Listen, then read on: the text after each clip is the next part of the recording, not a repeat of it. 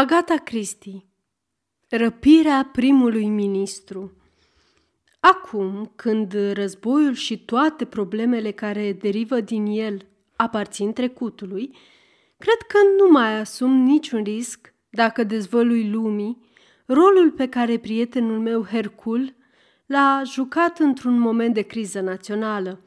Secretul a fost bine păzit. Nici o șoaptă nu a ajuns la presă. Dar acum că nevoia de discreție a trecut, am sentimentul că Anglia trebuie să cunoască obligația morală pe care o are față de prietenul meu, micus de statură și ciudat din fire, a cărui minte sclipitoare a preîntâmpinat cu multă pricepere o mare catastrofă. Într-o seară, după cină, nu voi specifica data pentru că este de ajuns să spun că ne aflam în perioada când pace prin negociere era lozinca repetată papa galicește de dușmanii Angliei. Eu și prietenul meu ne aflam în apartamentul lui. După ce am fost reformat din armată și am început să mă ocup de înrolări, mi-am luat obiceiul să trec pe la Poirot în fiecare seară după cină și să discut cu el cazurile mai interesante care îi se încredințau. De data aceasta, dezbăteam știrea senzațională a zilei, tentativa de asasinare a domnului David McAdam, prim-ministrul Angliei.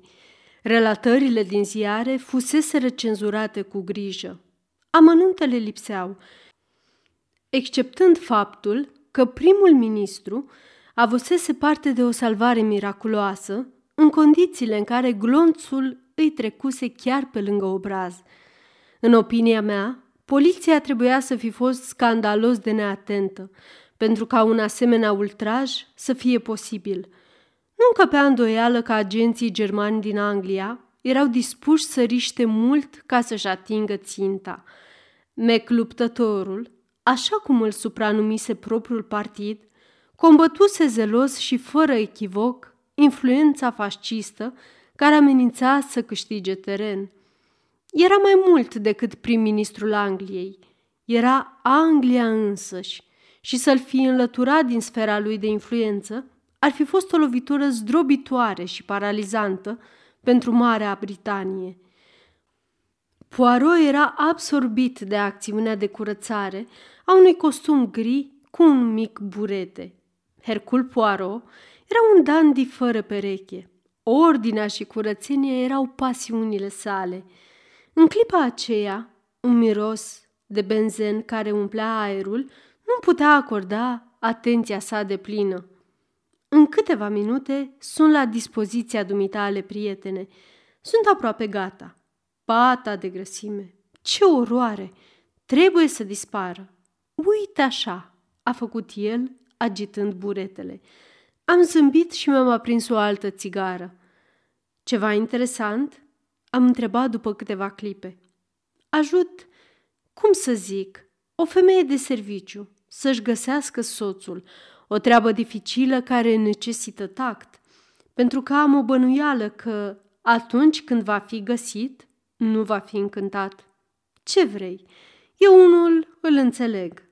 A dat dovadă de bun simț când s-a făcut nevăzut. Am râs. În sfârșit, pata de grăsime s-a dus – sunt la dispoziția dumitale.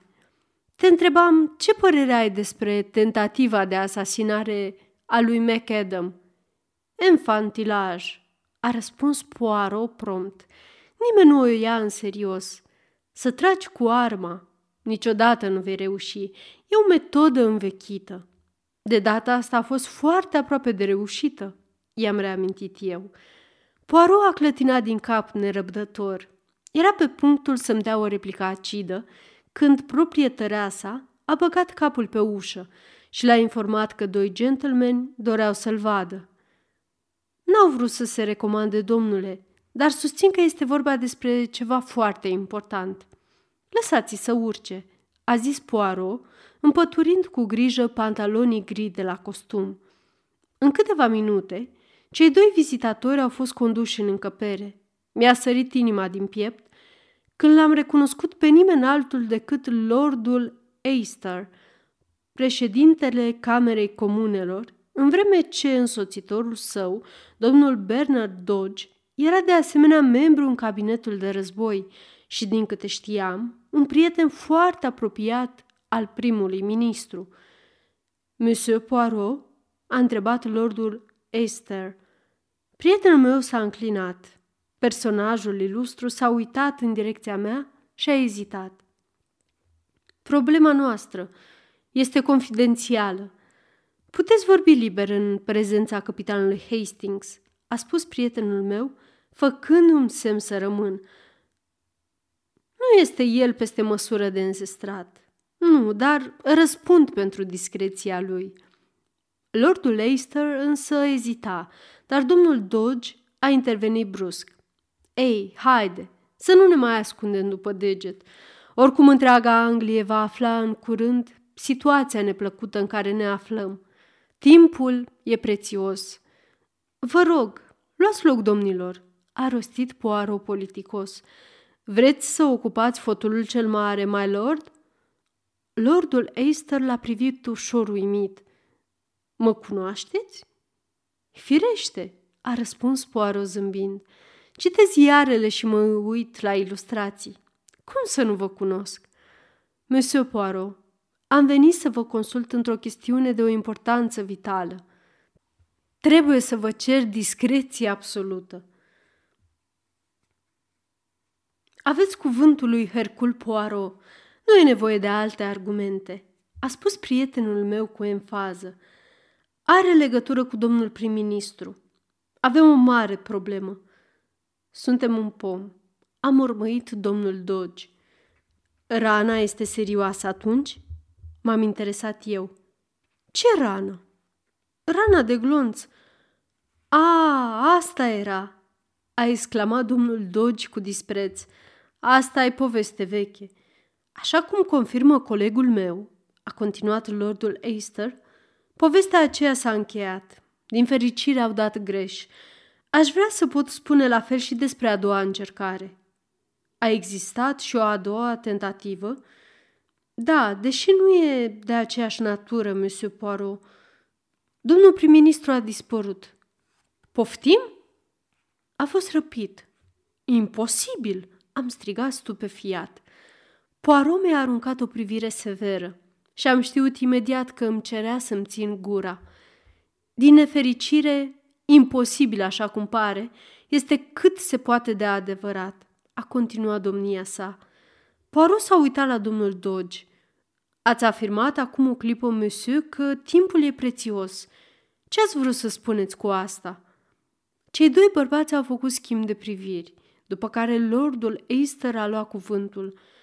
Ați auzit, uh, monsieur Poirot, de apropierea conferinței aliaților? Prietenul meu a dat din cap aprobator. Din motive evidente, nu s-au făcut publice data și locul unde se va desfășura. Dar cu toate că aceste detalii au fost ținute departe de ziare, ele sunt, bineînțeles, foarte cunoscute în cercurile diplomatice.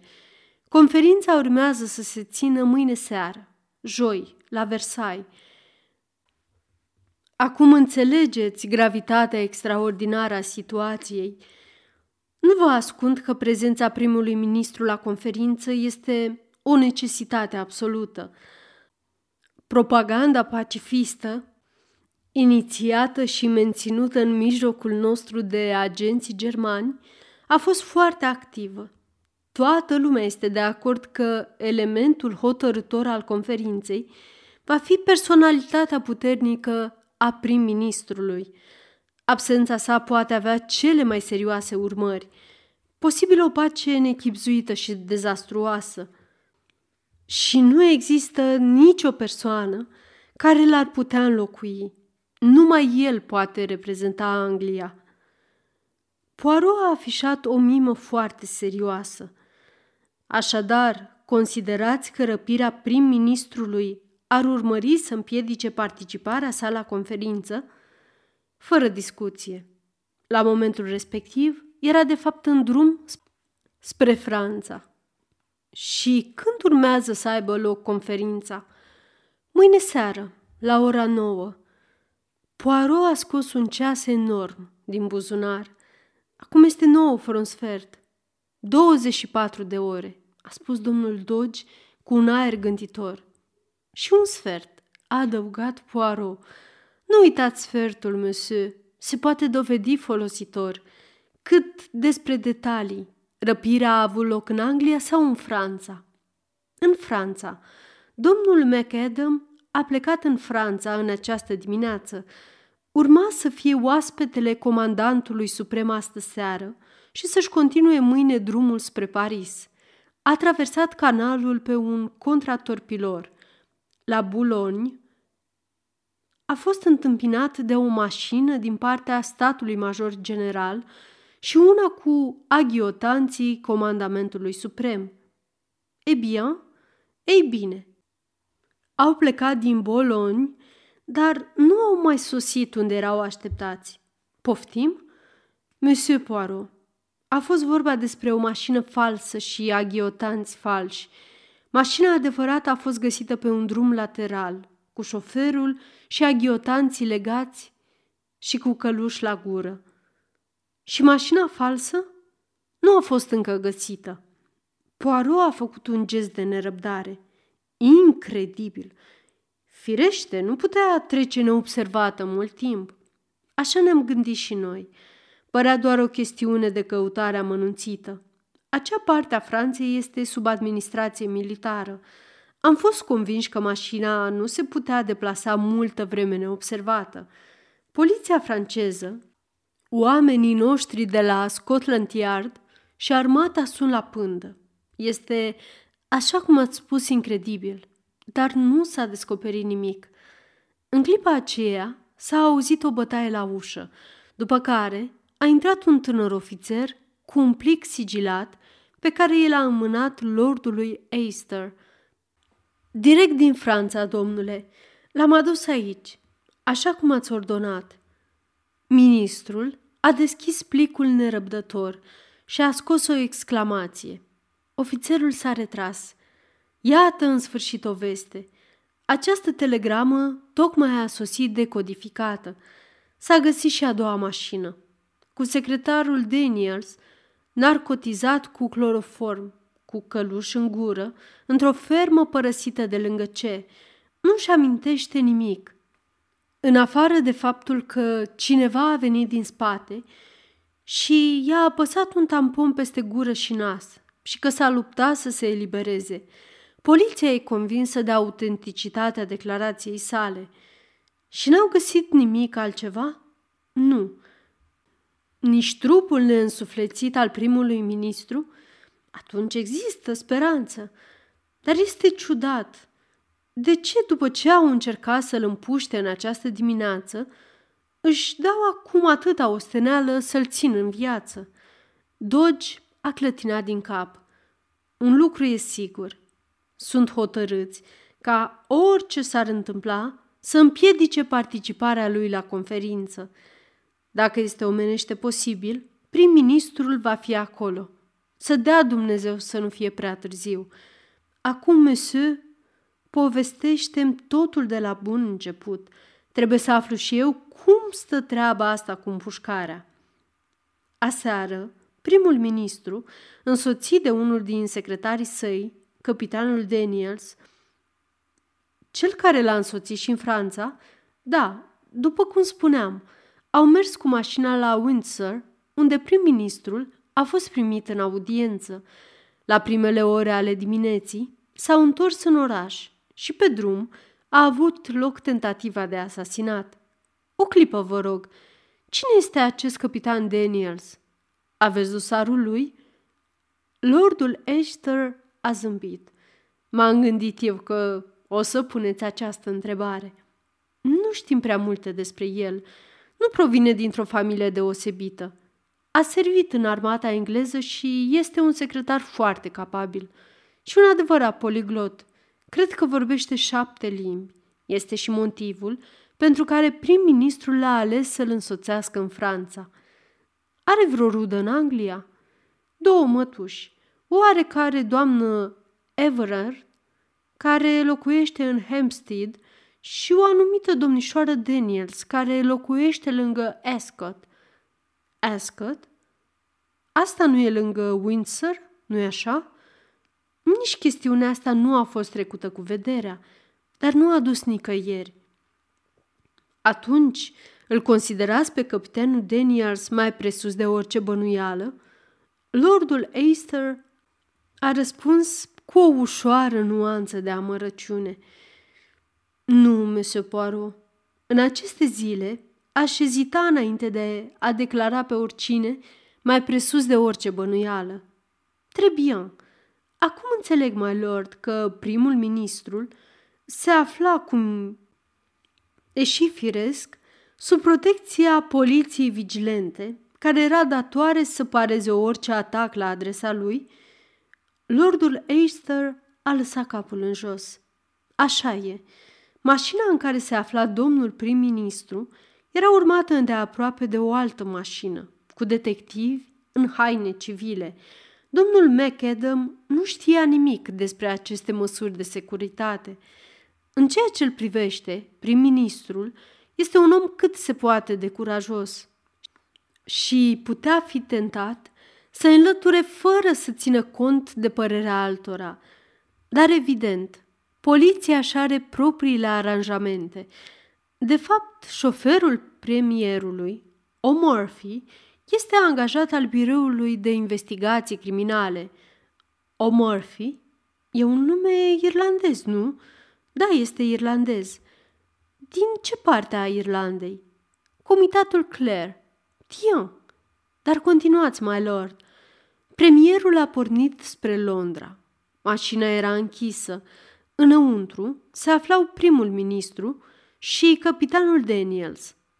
A doua mașină îi urma ca de obicei, dar din nefericire și pentru un motiv necunoscut, mașina primului ministru s-a abătut de la drumul principal. La un punct unde drumul se curbează, a intervenit Poirot. Da, dar de unde știți? A, să evităm. Continuați. Dintr-un motiv necunoscut, a reluat Lordul Aister, mașina prim-ministrului a fost atacată pe neașteptate de o bandă de mascați.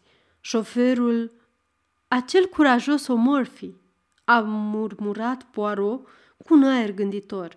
Șoferul, pentru o clipă înmărmurit, a apăsat pe frână. Prim-ministrul a scos capul pe geam. Imediat a răsunat un foc de armă, apoi un altul. Primul i-a zgâriat obrazul, al doilea, din fericire, a trecut departe de țintă. Realizând în momentul acela pericolul, șoferul a pornit drept înainte, împrăștiind banda de mascați. Au scăpat la limită. Am exclamat eu cu un murmur. Domnul McAdam a refuzat să facă mare caz de rană superficială pe care o suferise. A declarat că era doar o zgârietură. S-a oprit la un spital local, unde a fost pansat și unde, bineînțeles, nu și-a dezvăluit identitatea. Apoi, a plecat cu mașina conform programului, direct spre Charing Cross, unde îl aștepta un tren special cu direcția Dover – Aici, capitanul Daniels a relatat pe scurt cele întâmplate poliției nerăbdătoare, iar premierul a pornit de grabă spre Franța. La Dover a urcat la bordul contratorpilorului, iar la Boloni, așa cum știți, îl aștepta mașina falsă, arborând drapelul britanic și toate detaliile corespunzătoare – Asta e tot ce aveți să-mi povestiți? Da. Nu există niciun alt amănunt pe care l-ați omis, my lord? Ei bine, ar fi un lucru puțin neobișnuit. Da? Mașina primului ministru nu s-a mai întors acasă după ce l-a lăsat pe acesta la Charing Cross. Poliția voia să-l chestioneze pe O'Murphy, așa că a fost dat imediat în urmărire – Mașina a fost descoperită staționând în fața unui restaurant ieftin din Soho, renumit ca loc de întâlnire al agenților germani. Și șoferul? Șoferul nu a fost de găsit nicăieri. dispăruse și el. Așadar, a rostit Poirot cu un aer gânditor. Avem de-a face cu două dispariții. Prim-ministrul în Franța și o Murphy la Londra. A încheiat el, privind cu interes spre lordul Eister, care a făcut un gest de disperare. Monsieur Poirot, pot să vă spun doar că, dacă ieri mi-ar fi sugerat cineva că o Morphy ar fi un trădător, i-aș fi râs în față. Și astăzi? Astăzi nu știu ce să mai cred. Poirot a dat din cap cu gravitate. S-a uitat din nou la ceasul său mare de buzunar. Înțeleg, monsieur, că am cart blanche în toate privințele, nu? Trebuie să-mi dați posibilitatea de a merge unde doresc și cum doresc. Perfect. Un tren special va pleca spre Dover într-o oră, cu un contingent suplimentar de la Scotland Yard. Veți fi însoțit de un ofițer militar și de un angajat al biroului de investigații criminale. Amândoi vor rămâne la dispoziția dumneavoastră. Este bine așa? Foarte. Încă o întrebare înainte să plecați, monsieur. Ce v-a făcut să veniți la mine? În marea dumneavoastră Londra, eu sunt un necunoscut, un obscur. V-am căutat la dorința și recomandarea specială a unui om foarte important din țara dumneavoastră. Cum? Vechiul meu prietele prefe? Lordul Esther a clătinat din cap. Cineva mai sus decât le prefe, o persoană al cărui cuvânt a făcut cândva legea în Belgia și va face din nou. Anglia promite solemn. Mâna lui Poirot s-a înălțat rapid într-un salut dramatic. Amin. A, dacă maestrul meu nu uită. Monsieur, eu, Hercul Poirot, vă voi ajuta în mod loial. Să dea Dumnezeu să nu fie prea târziu, deși totul este confuz foarte confuz. Nu reușesc să înțeleg. Ei, Poirot!" am strigat nerăbdător, în timp ce ușa se închidea în urma miniștrilor. Ce părere ai?" Prietenul meu, care începuse să împacheteze câteva lucruri într-o valijoară, cu mișcări grăbite și îndemânatice, a clătinat din cap cu un aer gânditor. Nu știu ce să cred. Mă depășește. De ce? Așa cum ai remarcat și dumneata, l-au răpit. Când o lovitură în cap ar fi avut același rezultat, am cugetat eu cu voce tare. Scuză-mă, Mona mi, dar n-am afirmat asta. Fără îndoială, răpirea a fost cu mult mai importantă pentru ei. Dar de ce? Pentru că nesiguranța creează panică. Ăsta este un motiv – dacă prim-ministrul ar fi mort, ar fi o nenorocire cumplită, dar situația ar trebui înfruntată. Dar acum te simți blocat.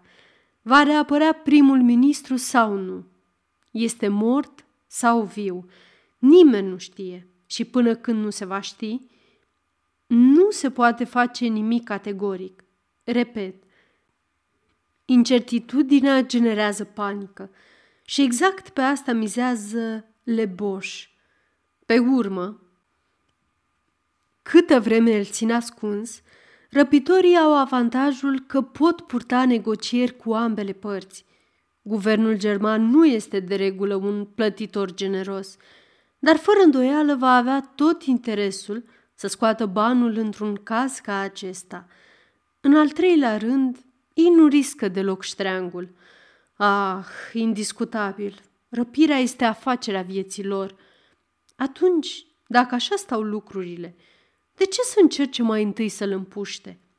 Poirot a gesticulat nervos. A, tocmai asta nu înțeleg. Este inexplicabil, stupid. Au toate aranjamentele făcute. Și pe deasupra, foarte bune aranjamente pentru răpire. Și totuși, pun în pericol întreaga afacere printr-un atac melodramatic, demn de un film și cu desăvârșire ireal. Este aproape imposibil să crezi povestea asta cu banda de mascați. la mai puțin de 33 de metri de Londra.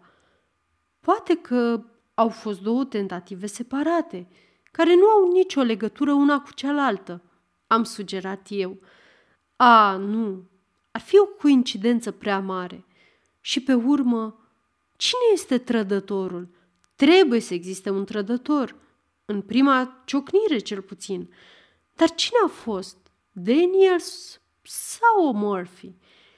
Și dacă a fost unul din ei, de ce a părăsit mașina drumul principal? Nu putem crede că prim-ministrul a complotat pentru propria asasinare. A apucat-o Murphy pe drumul acela de bunăvoie sau la indicația lui Daniels? Fără îndoială a fost inițiativa lui Murphy. Aceasta este o înregistrare Cărțiaudio.eu. Pentru mai multe informații sau dacă dorești să te oferi voluntar, vizitează www.cărțiaudio.eu. Toate înregistrările Cărțiaudio.eu sunt din domeniu public. Da, pentru că dacă ar fi fost a lui Daniels, prim-ministru ar fi auzit ordinul și ar fi pus întrebări. Dar una peste alta sunt prea multe deceuri în această afacere care se contrazic unul pe altul – dacă o Morphy era un om onest, de ce a părăsit drumul principal? Dar dacă nu era un om onest, de ce a pornit din nou mașina când de-abia fusese rătrase două focuri de armă, salvând în acest fel viața prim-ministrului? Și pe de altă parte, dacă era onest, de ce imediat ce a părăsit Charing Cross s-a îndreptat spre un bine cunoscut loc de randevu al spionilor germani? Nu miroase bine, am spus eu. Hai să luăm lucrurile metodic. Care sunt argumentele pro și contra în ceea ce îi privește pe acești doi indivizi? Să începem cu Murphy. Contra. Decizia lui de a părăsi drumul principal a fost suspectă. Faptul că este irlandez din comitatul Clare și că a dispărut într-o manieră cât se poate de sugestivă. Pro. Promptitudinea cu care a repornit mașina i-a salvat viața premierului. Este angajat al Scotland Yardului și, dată fiind poziția deținută, un detectiv de încredere. Acum, Daniels, nu sunt prea multe lucruri care să-l incrimineze, în afară de faptul că nu îi se cunosc antecedentele și că vorbește prea multe limbi pentru un englez cum se cade. Scuză-mă, Mona Midar, când vine vorba de lingvistică, sunteți deplorabili. Pro Daniels. Avem faptul că a fost găsit cu căluș, legat și a dormit cu cloroform, detalii care nu ar justifica nicio legătură cu afacerea în discuție. Ar fi putut să-și pună călușul și să se lege singur, ca să înlăture orice bănuială. Poirot a clătinat din cap. Poliția franceză nu e așa de ușor de păcălit. În plus, odată ce și atinsese scopul, iar prim-ministrul fusese răpit, rămânerea lui în urmă nu mai oferea niciun avantaj. Complicii ar fi putut fără îndoială să-i pună căluș și să-l adoarmă cu cloroform. Dar eu nu reușesc să înțeleg ce sperau ei să obțină cu asta. Oricum, el nu le mai poate fi de folos acum, pentru că, până când circumstanțele privitoare la prim-ministrul nu vor fi clarificate, va fi supravegheat îndeaproape. Poate că a spera să pună poliția pe o pistă falsă? Atunci de ce nu a făcut-o? Declară doar că i s-a presat un tampon peste nas și gură și că nu-și amintește nimic mai mult. Nu e vorba de nicio pistă falsă, sună cât se poate de adevărat. Ei bine, am spus eu, aruncând o privire spre ceas. Cred că ar fi bine să pornim spre gară. E posibil să găsești mai multe indicii în Franța. Posibil, Monami, deși mă îndoiesc. Pentru mine este încă de neconceput faptul că prim-ministrul nu a fost descoperit în zona aceea limitată, unde trebuie să fie extrem de greu să ascunzi o personalitate de calibrul lui. Dacă armata și poliția două țări nu l-au găsit, cum să-l găsesc eu? La Charing Cross am fost întâmpinați de domnul Dodge. Vi prezint pe domnul detectiv Barnes de la Scotland Yard și pe domnul major Norman. Vor fi în totalitate la dispoziția dumneavoastră. Vă doresc noroc. E o afacere urâtă, dar eu nu mi-am pierdut speranța. Acum trebuie să plec, a încheiat ministrul și s-a îndepărtat cu pași mari și rapizi. O vreme am vorbit sporadic cu majorul Norman. În centrul micului grup de bărbați de pe peron, am recunoscut apoi un individ mărunțel, cu fața ca de dihor, care stătea de vorbă cu un bărbat înalt și blond. Era o veche cunoștință a lui Poirot. Inspectorul Jap, considerat unul dintre cei mai inteligenți ofițeri de la Scotland Yard, s-a apropiat și l-a salutat bucuros pe prietenul meu. Am auzit că v-au cooptat și pe dumneavoastră în afacerea asta. O să ne dea ceva bătăi de cap. Deocamdată au reușit să se facă nevăzuți cu prada. Dar nu cred că îl mai pot ține ascuns multă vreme. Oamenii noștri cercetează Franța de-a fi rapăr, la fel și francezii. De acum încolo este doar o chestiune de ore. Asta dacă mai e în viață, a remarcat muhorât detectivul înalt. Chipul lui Jap a pălit. Da, dar cumva am sentimentul că este încă în viață. Poirot a dat din cap aprobator. Da, da, e în viață. Dar oare va putea fi găsit la timp? Nici eu n-aș fi crezut că îl vor ține ascuns atât de mult. Locomotiva a fluierat îndelung și strident și cu toții ne-am grăbit să urcăm în vagonul Pullman. Apoi, cu o hurducătură ușoară, trenul a ieșit din gară. A fost o călătorie ciudată.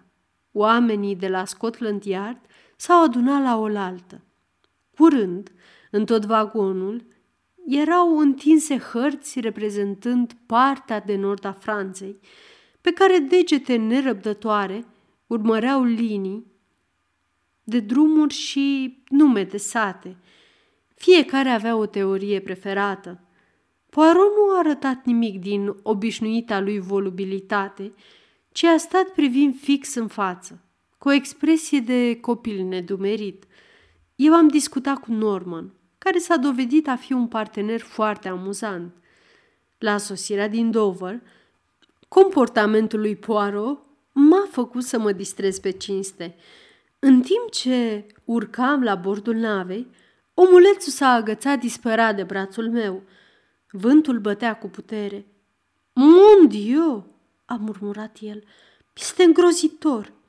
Curaj, Poirot, am strigat. Vei reuși. Îl vei găsi. Sunt convins. Ah, mon ami, îmi interpretez greșit emoția. Marea asta mizerabilă e cea care mă face să sufăr. Am mal de mer. Este o suferință îngrozitoare. Ah, am exclamat eu, luat într-un câtva prin surprindere. După prima pulsație a motoarelor, Poirot a gemut și a închis ochii. Maierul Norman are o hartă a zonei de nord a Franței. Vrei să o studiezi? Poirot a clătinat din cap, cu nerăbdare. Te rog, nu. Lasă-mă, prietene. Ca să gândești, stomacul și creierul trebuie să fie în armonie. La Vergure are o metodă excelentă pentru a evita mal de mer. Inspiri și expiri încet, în timp ce îți miști capul de la stânga la dreapta și numeri până la șase între fiecare repriză de respirație. L-am lăsat cu strădaniile sale în ale gimnasticii și m-am pus pe punte. Pe când intram în portul Boloni, a apărut și Poirot, dichisit și zâmbitor, și m-a anunțat în șoaptă că sistemul lui Lavergure a funcționat de minune. Degetul arătător al lui Jap continua să traseze rute imaginare pe hartă. Aiurea! Mașina a pornit de la Boloni. Ajunsă în acest punct, s-a abătut de la drumul principal. Acum, presupunerea mea este că prim-ministrul a fost transferat într-o altă mașină. Înțelegi? Eu unul, a spus detectivul înalt, aș cerceta porturile maritime. pun rămășac 10 la 1 că l-au introdus pe furiș la bordul unei nave. Japa clătina din cap, prea bătător la ochi. În plus, imediat ce s-a descoperit răpirea, am dat ordin să se închidă toate porturile. Zorii mijau când am ajuns pe uscat. Maiorul Norman a întins brațul lui Poirot. Vă așteaptă o mașină militară, domnule. Mulțumesc, monsieur, dar pentru moment nu intenționez să părăsesc Boloni. Poftim? Vom intra în hotelul de aici, de lângă chei. Zis și făcut. În câteva minute, ceruse și îi se oferise o cameră individuală. L-am urmat toți trei nedumeriți. Ne-a aruncat o privire rapidă. Mm, nu, așa ar trebui să se comporte un detectiv respectabil, nu? Vă citesc gândurile. Detectivul model trebuie să fie plin de energie, să alerge încolo și încoace, să îngenuncheze în praf și să cerceteze urmele de cauciucuri cu o lupă mică sau să adune mucurile de țigară și bețele de chibrituri căzute. Asta e ideea, nu-i așa? A pufnit el, înfruntându-ne cu privirea. Dar eu, Hercul Poirot, declar că nu este așa. Adevăratele indicii sunt înăuntru. Aici, a exclamat el, bătându-se ușor pe frunte. N-ar fi trebuit să părăsesc Londra. Ar fi fost suficient pentru mine să stau liniștit în fotoliul de acasă. Tot ce contează se află în aceste mici celule cenușii, în taină și în tăcere. Ele își duc la bun sfârșit sarcinile până când, din senin, cer o hartă, pun degetul pe un punct și rostesc. Prim-ministrul se află aici. Și așa este. Cu metodă și logică, oricine poate finaliza orice. Această deplasare nebunească spre Franța a fost o greșeală. Un joc copilăresc de avați ascunselea. Dar acum, deși s-ar putea să fie prea târziu, mă voi apuca imediat de treabă. Dinăuntru. Liniște, prieteni, vă rog. Și timp de cinci ore interminabile, omulețul a stat nemișcat.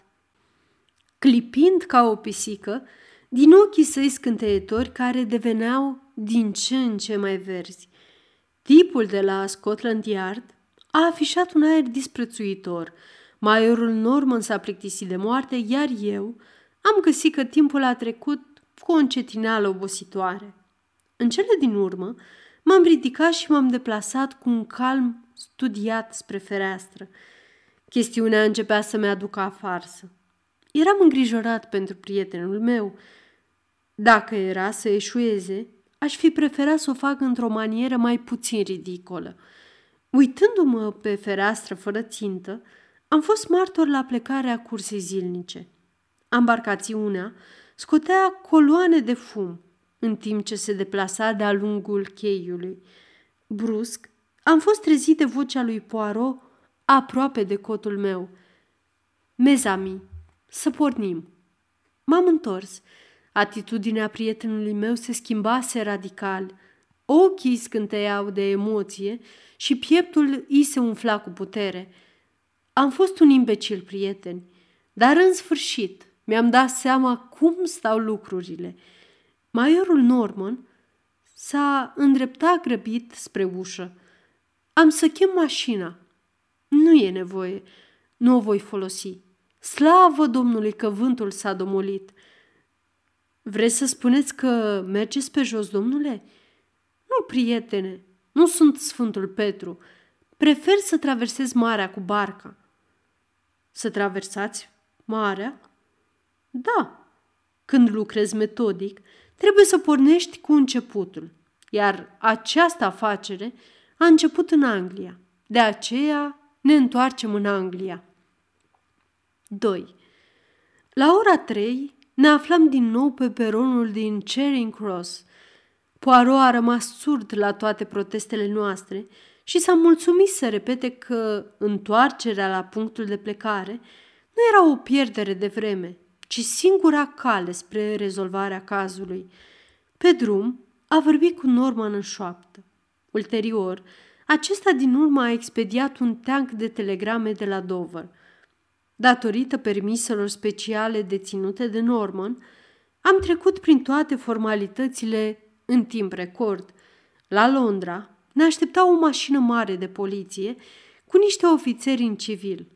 Unul dintre ei i-a înmânat prietenului meu o foaie de hârtie.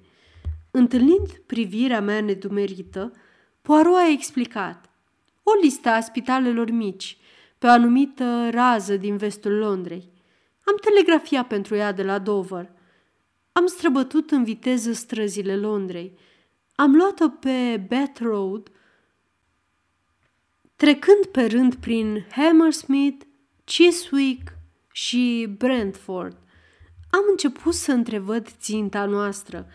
După Windsor, ne-am continuat drumul spre Ascot. Inima mea a tresărit. Ascot era locul unde locuia una din mătușile lui Daniels. Așadar eram pe urmele lui, nu pe ale lui O'Murphy. Ne-am oprit brusc la poarta unei vile cochete. Poirot a sărit din mașină și a apăsat butonul soneriei. O cută apărută între sprâncene îi umbrea seninătatea chipului. În mod limpede nu era mulțumit. Ușa s-a deschis și a fost condus înăuntru. În câteva momente a reapărut și s-a urcat în mașină, clătinând din cap scurt și energic. Speranțele mele începeau să se năruie. Era trecut de ora patru. Chiar dacă ar fi găsit suficiente probe pentru a-l incrimina pe Daniels, cui ar fi folosit? În afară de cazul când ar fi reușit să obțină de la cineva locul exact din Franța unde era sequestrat prim-ministrul. Călătoria de întoarcere la Londra s-a făcut pe bucăți. Am deviat de mai multe ori de la drumul principal. Din când în când, opream în fața câte unei clădiri micuțe, adăpostind fără îndoială un dispensar de țară. Poirot nu petrecea mult timp înăuntru, doar câteva minute, dar cu fiecare oprire, chipul său își recăpăta seninătatea. La un moment dat, Poirot i-a șoptit ceva lui Norman, iar acesta a răspuns. Da, dacă facem stânga, îi veți descoperi lângă pod. Am luat-o pe un drum lateral și în lumina amurgului am deslușit o mașină parcată. Înăuntru se aflau doi bărbați în civil. Poaro a coborât și a stat puțin de vorbă cu ei. Am pornit apoi spre nord, cu cealaltă mașină urmărindu-ne îndeaproape. O vreme am rulat în liniște spre obiectivul nostru, care se afla cu siguranță într-una din suburbiile Londrei. În cele din urmă, ne-am oprit la poarta unei case înalte, aflate la mică distanță de drum. Eu și Norman am rămas în mașină. Poirot, împreună cu unul dintre detectivi, s-a apropiat de ușă și a sunat. I-a deschis o servitoare cu uniforma scrobită. Detectivul a vorbit primul. Sunt ofițer de poliție și am mandat de percheziție pentru această casă. Fata a slobozit un țipăt, iar o femeie de vârstă mijlocie, înaltă și prezentabilă, a apărut în spatele ei pe hol. Închide ușa, Edith. Cred că sunt niște spărgători. Dar Poirot și-a băgat repede piciorul în deschizătura ușii și a fluierat ascuțit. Imediat, ceilalți detectivi au dat fuga și s-au răspândit prin casă, închizând ușa în urma lor. Eu și Norman am petrecut cinci minute blestemându-ne lipsa de activitate forțată de împrejurări. În cele din urmă, ușa s-a deschis și bărbații și-au făcut apariția escortând trei prizonieri, o femeie și doi bărbați. Femeia și unul din bărbați au fost duși la o a doua mașină. Celălalt bărbat a fost instalat în mașina noastră de însuși Poirot. Trebuie să merg cu ceilalți prietene, dar să ai mare grijă de acest gentleman. Îl cunoști, nu? E bine, dăm voie să ți-l prezint. Monsieur O'Morphy. O'Morphy. L-am privit cu gura căscată, în timp ce mașina pornea din nou. Nu avea cătușe dar mă îndoiam că ar încerca să scape. Stătea nemișcat, privind fix în fața lui, cu o expresie buimacă. Oricum, eu și Norman aveam să-i fim mai mult decât niște parteneri de drum. Spre surprinderea mea, ne-am continuat drumul spre nord. Așadar, nu ne puteam întoarce la Londra. Eram cât se poate de nedumerit. Pe neașteptate, în timp ce automobilul și-a încetinit deplasarea, am recunoscut împrejurările aerodromului Hendon. Am înțeles pe dată ideea lui Poirot. Își propusese să ajungă în Franța cu avionul. Era o idee frumoasă, dar mi-am dat eu seama, nu foarte practică. O telegramă ar fi ajuns mult mai repede. Timpul era prețios.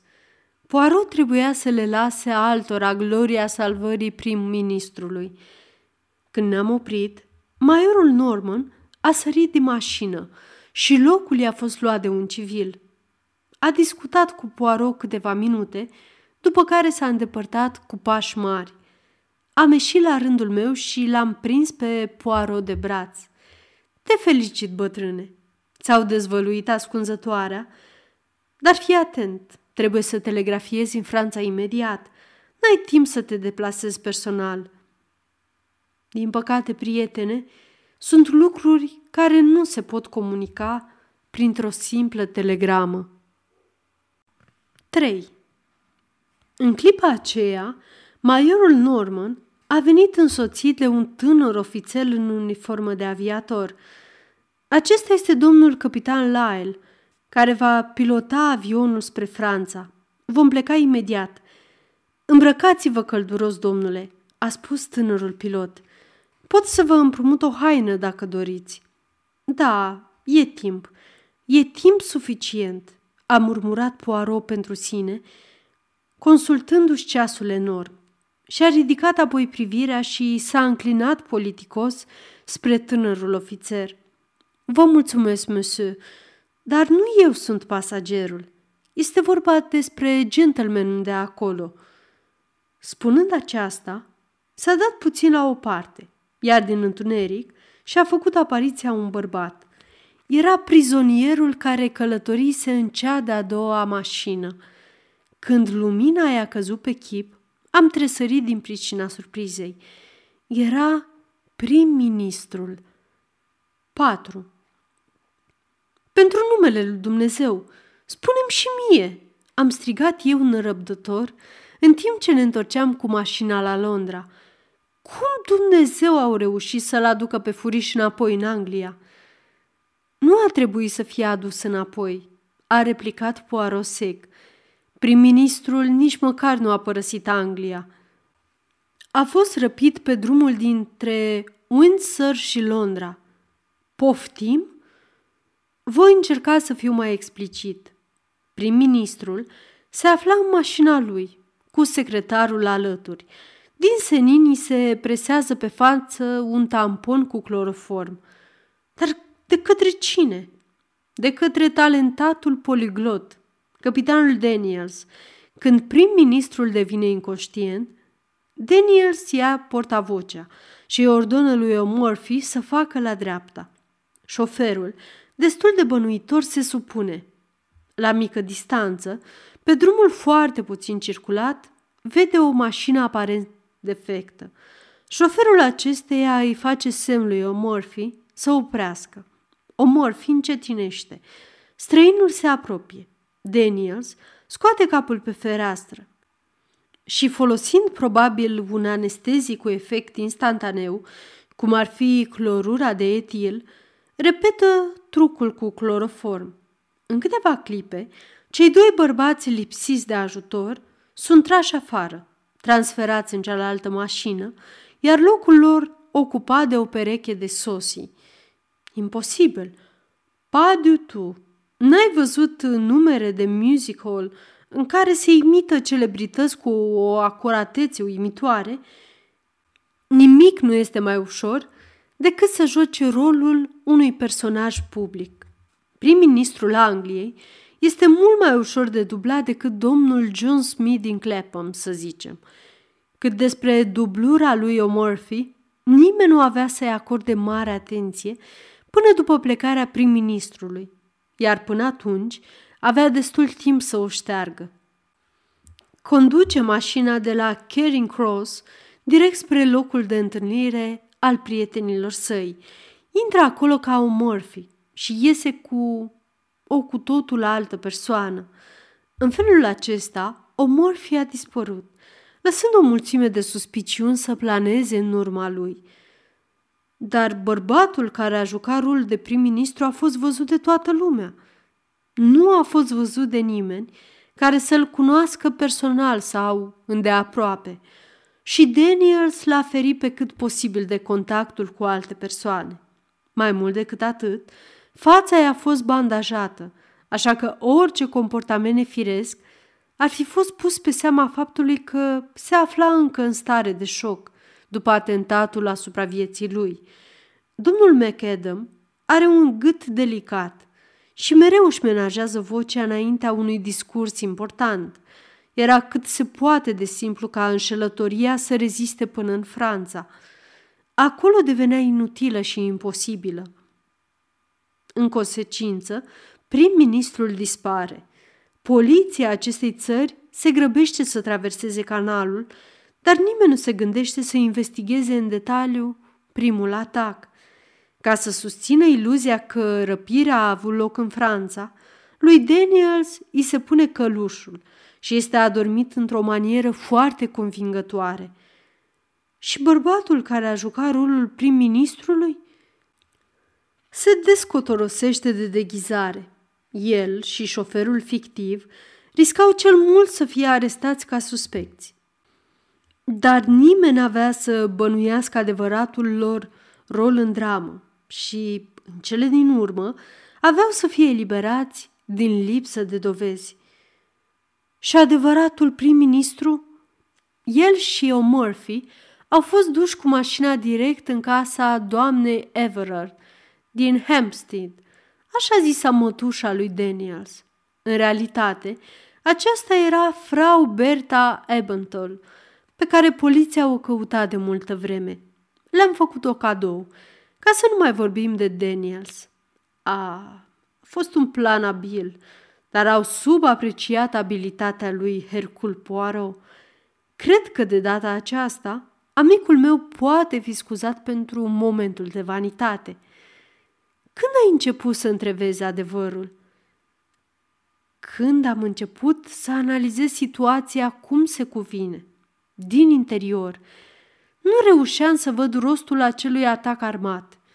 Dar când mi-am dat seama că, drept rezultat, prim-ministrul a mers în Franța cu fața bandajată, în mintea mea s-a aprins o luminiță.